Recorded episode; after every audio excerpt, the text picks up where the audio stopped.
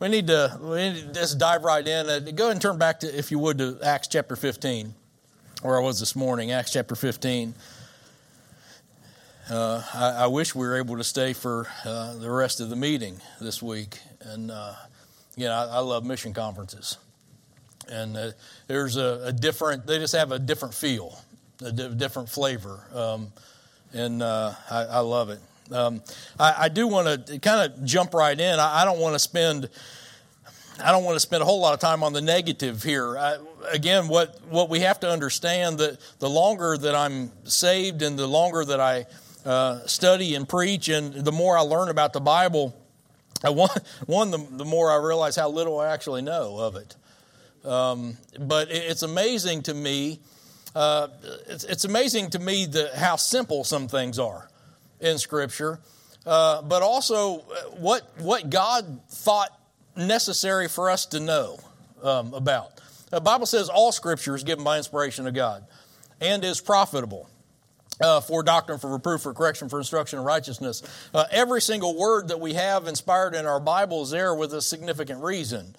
And, and, and what God with all of his infinite knowledge, what he thought it necessary for us to learn and to know, uh, and to know about people's mistakes and their successes and their failures, uh, it, blows my mind uh, the, the, more, the more and more that I get into it. But the thought of this has really, has really gripped me. Our life is, our life is basically about missions, uh, trying to partner with missionaries uh, trying to get them the tools that they need to be successful on the field so that even if they have to come home, uh, the, the converts that are there have the Word of God so they can have a truly indigenous uh, church that can stand without uh, the, the missionary being there uh, when they come home. And uh, so I, am very, in, it. when God preserves something in here about missions, I'm very interested in it.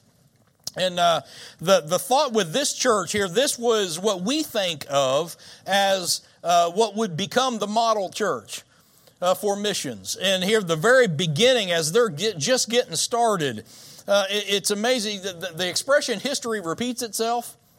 Man, is that ever so true. Uh, and one of the reasons why I believe that's the case in this sense is because we have one adversary. It's, it's Satan. Uh, that, that is who our, our, our enemy is. That's who we're up against. Guess who their adversary was? Same, same, same adversary. Um, guess what his approach was in trying to stop? It, was the spread of the gospel. Uh, he did not want the rest of the world hearing what Jesus had just done on Calvary. So he's coming at it, uh, and, and, there's there's some things Satan knows. Uh, one is he knows this: if a person has truly put their faith and trust in the Lord Jesus Christ, uh, we've accepted Jesus as our personal Savior. He knows Satan knows he cannot get our soul. That's sealed. That's sealed uh, by the Holy Spirit of God. Uh, that's a done deal. He can't, he can't get our soul, but he can cause us to be ineffective. Uh, he can cause us to be fruitless. And that's the ground that we see taking place in this chapter. Again, this is the church. These were the people that uh, their, God had touched their lives so much that it affected the outside so much that the world looked at them and said, You guys remind us of Christ. And they were called little Christians First, talking about this crowd. Uh, that, that, we find in Acts 15. Uh, the ones that sent out the missionaries, Paul and Barnabas, uh, were out of this church.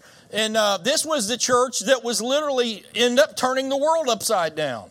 Uh, was this, this, crowd. And Satan was doing everything he could do to stop that and, and, and to cut that tree off at the roots. Um, and, and the, the, the, what God preserves in here, we see what his attack was he was coming at it um, uh, trying to spread false doctrine amongst the church, get them confused. Uh, because if, if they were not going to be united in an effort, they were going to be less powerful. And we understand that, there's a whole lot of things that we can go to that would illustrate that. But what he's trying to do is bust that apart and to get people where they were not settled on a solid foundation. Um, and uh, so that was the first approach. Then the next thing was look at what it says in verse number 10. This is where Peter's address when he stands up and is addressing this, but for the sake of time, he jumps in and, and names another thing. He says, Now therefore, why tempt ye God to put a yoke upon the neck of the disciples? which neither our fathers nor we were able to bear. He's saying you're putting such requirements on these on these converts over here that are trying to serve God. And the requirements you're placing on them are so high and so over the top. Our own forefathers couldn't even live up to it, neither can we. But you're telling these people that God can't use them because they can't basically they can't measure up. They can't live it. And they're stifling that. Can I tell you this? That's still being lied. People are being lied about that in their hearts and minds even sitting in our pews. I promise you, I promise you, probably somebody sitting here this morning has already had that thought. God can't use me. Do you know who I am? Do you know what I've done? Do you know where I've come from? God can't use me. That, that's what was being spread to this, these church people, again, trying to keep them from being the vessels that God wanted them to use. Uh, there, there's other principles. I wish we had time to go to it. Um, one of the, look at the conclusion. I, I like this. I will mention it. Uh, look at what he says over in um, verse, number tw- verse number 20. He says, well, verse 19, it says, Wherefore my sentence is that we trouble not them which from among the Gentiles are turned to God, but that we write unto them that they abstain from pollutions. And it goes on, he says, For Moses of old, verse 21, for Moses of old time hath in every city them that preach him, being read in the synagogues every Sabbath day. Then it pleased the apostles, and it goes on. What he's saying is this folks, we know what the truth is. We're not being confused, we're not being led astray because we have it in writing. We, we, Moses, we, we have what the Word of God at that time. It's imprint. It's in It's being read uh, every week in the synagogues. We have it, so we have the truth. They're being confused. They're being lied to. They're being led astray because they don't have the truth. The, and the solution that he gave was we need to put it what we know in writing. We need to pin it down, and they did that over uh, on over in verse number. Uh, Verse number 30, you find it says that when they delivered the epistle, verse 31, which when they had read, they rejoiced for the consolation. When they got the answer from God in writing, it brought great consolation and peace to what was troubling their heart. See, and, the principle is this as God's people, we must take what we have been given and pass it on. We must take what we have been given and pass it on. That's the principle of all the things that could have been recorded. That's one of the things that is said about these people that we have it in writing. They need it over there. The only way they're going to get it is if somebody pins it down and they put it in print and pass it on. Now, here's the thing. Here's what I want us to think about this morning. I don't want to think about a lot of the negative stuff because we are seeing numbers dwindle in missions. Satan is being effective. There is a falling away that the Bible tells us about. But, folks, we have to understand this. We are never, ever, as Christians, supposed to sit on our hands idle and watch it happen.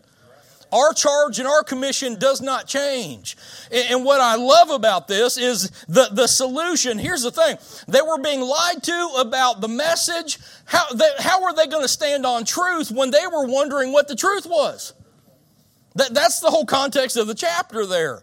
We don't want, we don't, we want to know the answer. We're sending people for the answer. I love this about this. In, we're talking about the very essence of missions. What is missions at its very core? Very simply, it's introducing the world to our Lord. But look at how simple this is, and it's outlined, I mean, it's straight in Scripture. We're just going to mention it and look at them. Principles in Scripture. Look at verse number, uh, verse number 18. It says, Known unto God are all his works from the beginning of the world. God knew what his plan of salvation was going to be. This didn't take God by surprise. God knew from the beginning what, how, how salvation was going to be made available to his creation. Look at what he says. Verse number eight principles with missions. Verse number eight, it says this. And, what's the next word? God, which knoweth the hearts, bear them witness.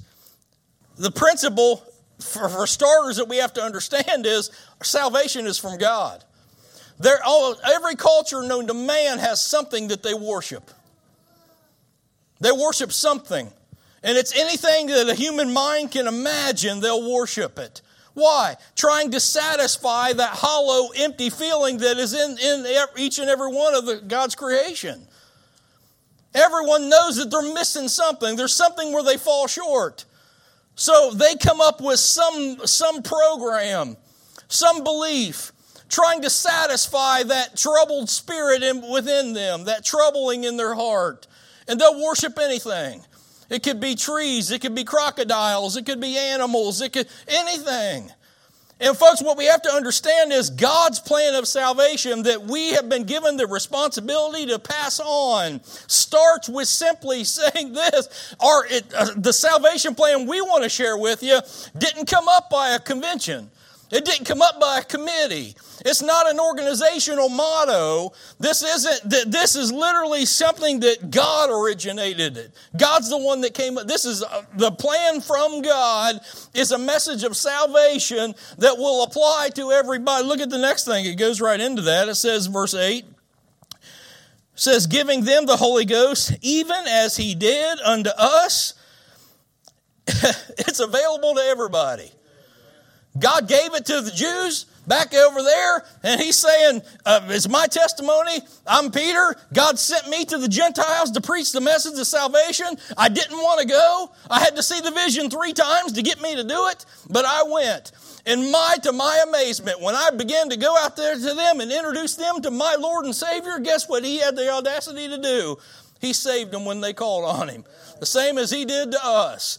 God was the same. Look at what he says, verse 9, and put no difference between us and them, purifying their hearts by faith. That God viewed salvation was the same for everybody.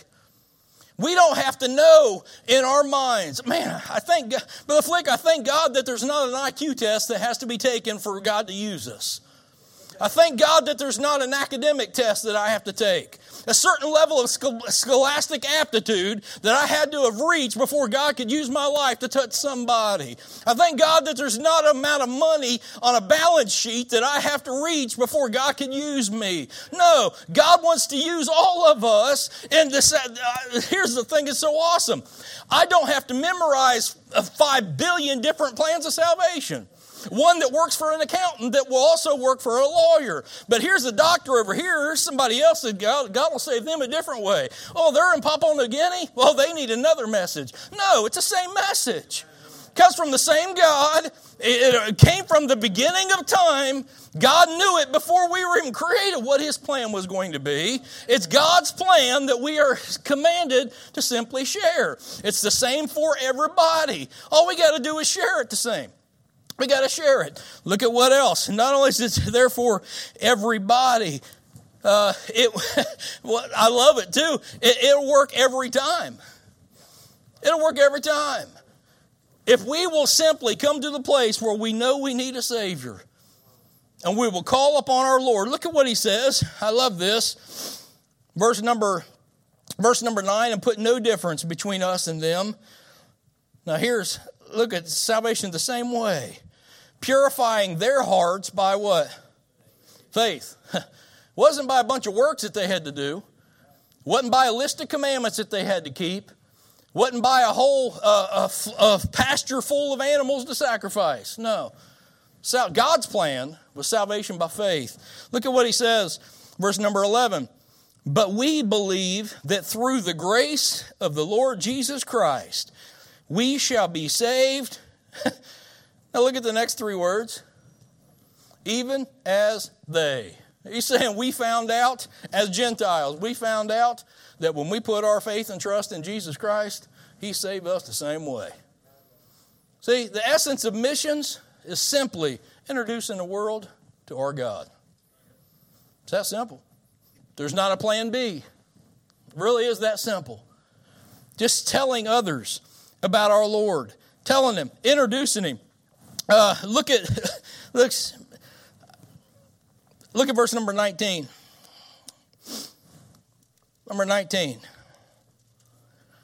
says, Wherefore my sentence is that we trouble not them which from among the Gentiles, what's the next word? Are turned to God. Uh, here, here's, here's the thought with that they didn't need to be introduced to the plan of salvation. These people had already accepted Jesus. The Jerry, what you're saying, very simply this salvation's a starting point, folks. Salvation's the beginning. That's not God's ended plan. Do you understand what I'm saying? Salvation's how we get birthed into the family of God. God's plan is never, has never been for us to stay as little babies. We're supposed to grow. See, salvation happens the second that we accept Jesus as our Savior, we put our faith and trust in Him. That blood's applied to our account, sins are forgiven, washed away as far as east is from the west, never to be remembered again. Thank the Lord for that. That salvation is something that happens instantly at that point. God does that. Sanctification is a process. Sanctification is God taking the Word of God in revealing as we go through it with the Holy Spirit of God, takes His precious book and reveals things in our lives that doesn't look like Jesus. And as we respond correctly to that, and we ask Him to forgive us for those things, and we allow we rely on His strength to help us set those things aside in our lives, and we put Him first. That's how He sets us apart for service. These people were Christians. They had heard the gospel, they put their faith and trust in Jesus. They were wanting to serve effectively. That's the sanctification. And for that to happen, they had to receive God's directions in writing to have it. Folks, here's our responsibility. As much as that was true for them, that's true for us. We cannot uh, let me even say it more emphatically. It is 100% physically impossible for me as a Christian to be what God wants me to be if I'm not in the Word of God. How were these Christians? Their, their desire was to be effective servants. Now, the, we know that we know the last chapter. Man, did God use them. they, they kept sending out the missions. they changed the world matter of fact, we're sitting in pews today reading product. large and following examples that God used uh, people that were members of this church to teach. See, this was the model.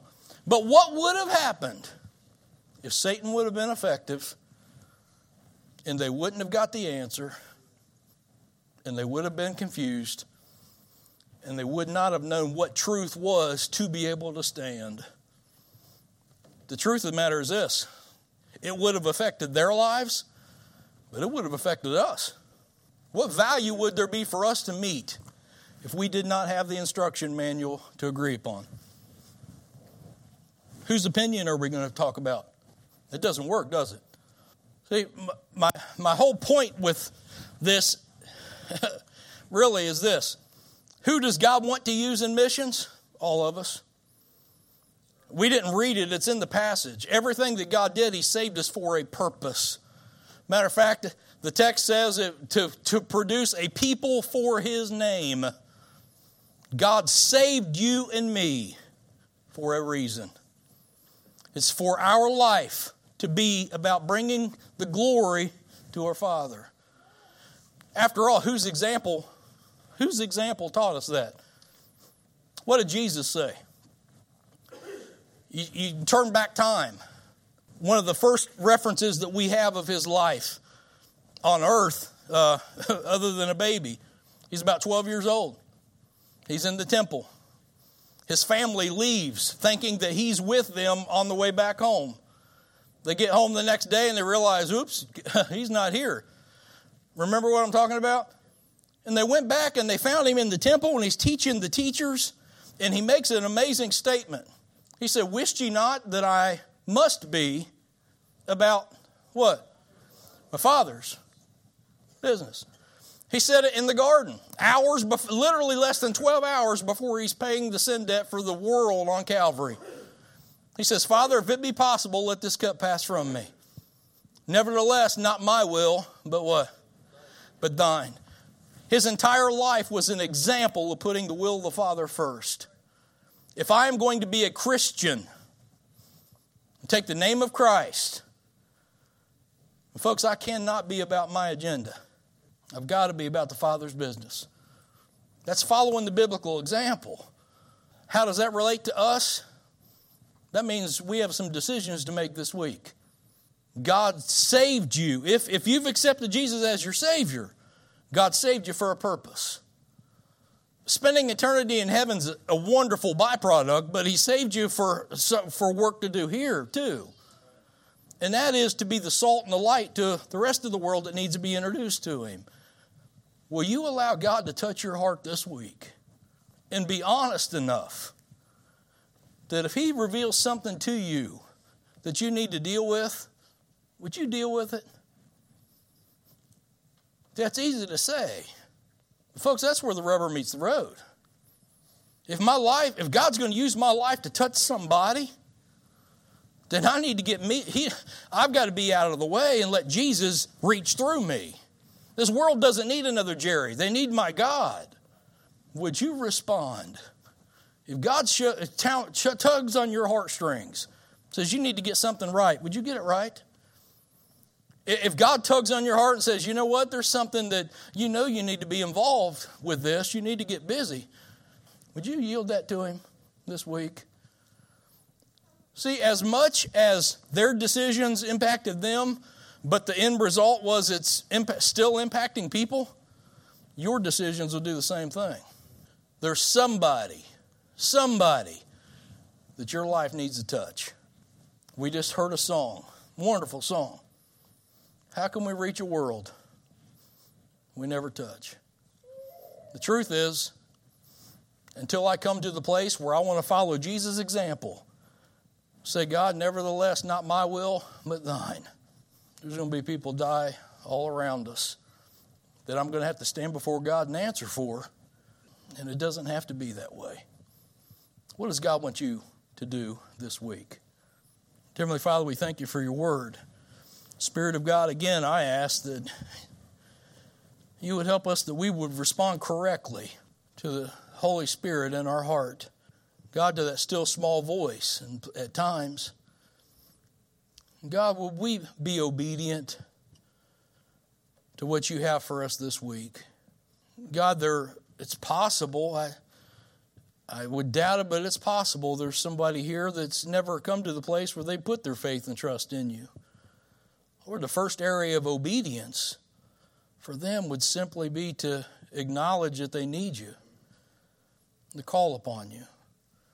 God, I'm so thankful that salvation's available to everybody. Heavenly Father, I ask that you would be well pleased with our response this whole week, but specifically with this service. God, that we would follow the biblical example in responding to truth and wanting to base our life upon truth and impacting others with the truth the way that you're deserving of. Father, thank you for your goodness. In Jesus' name I pray. Amen.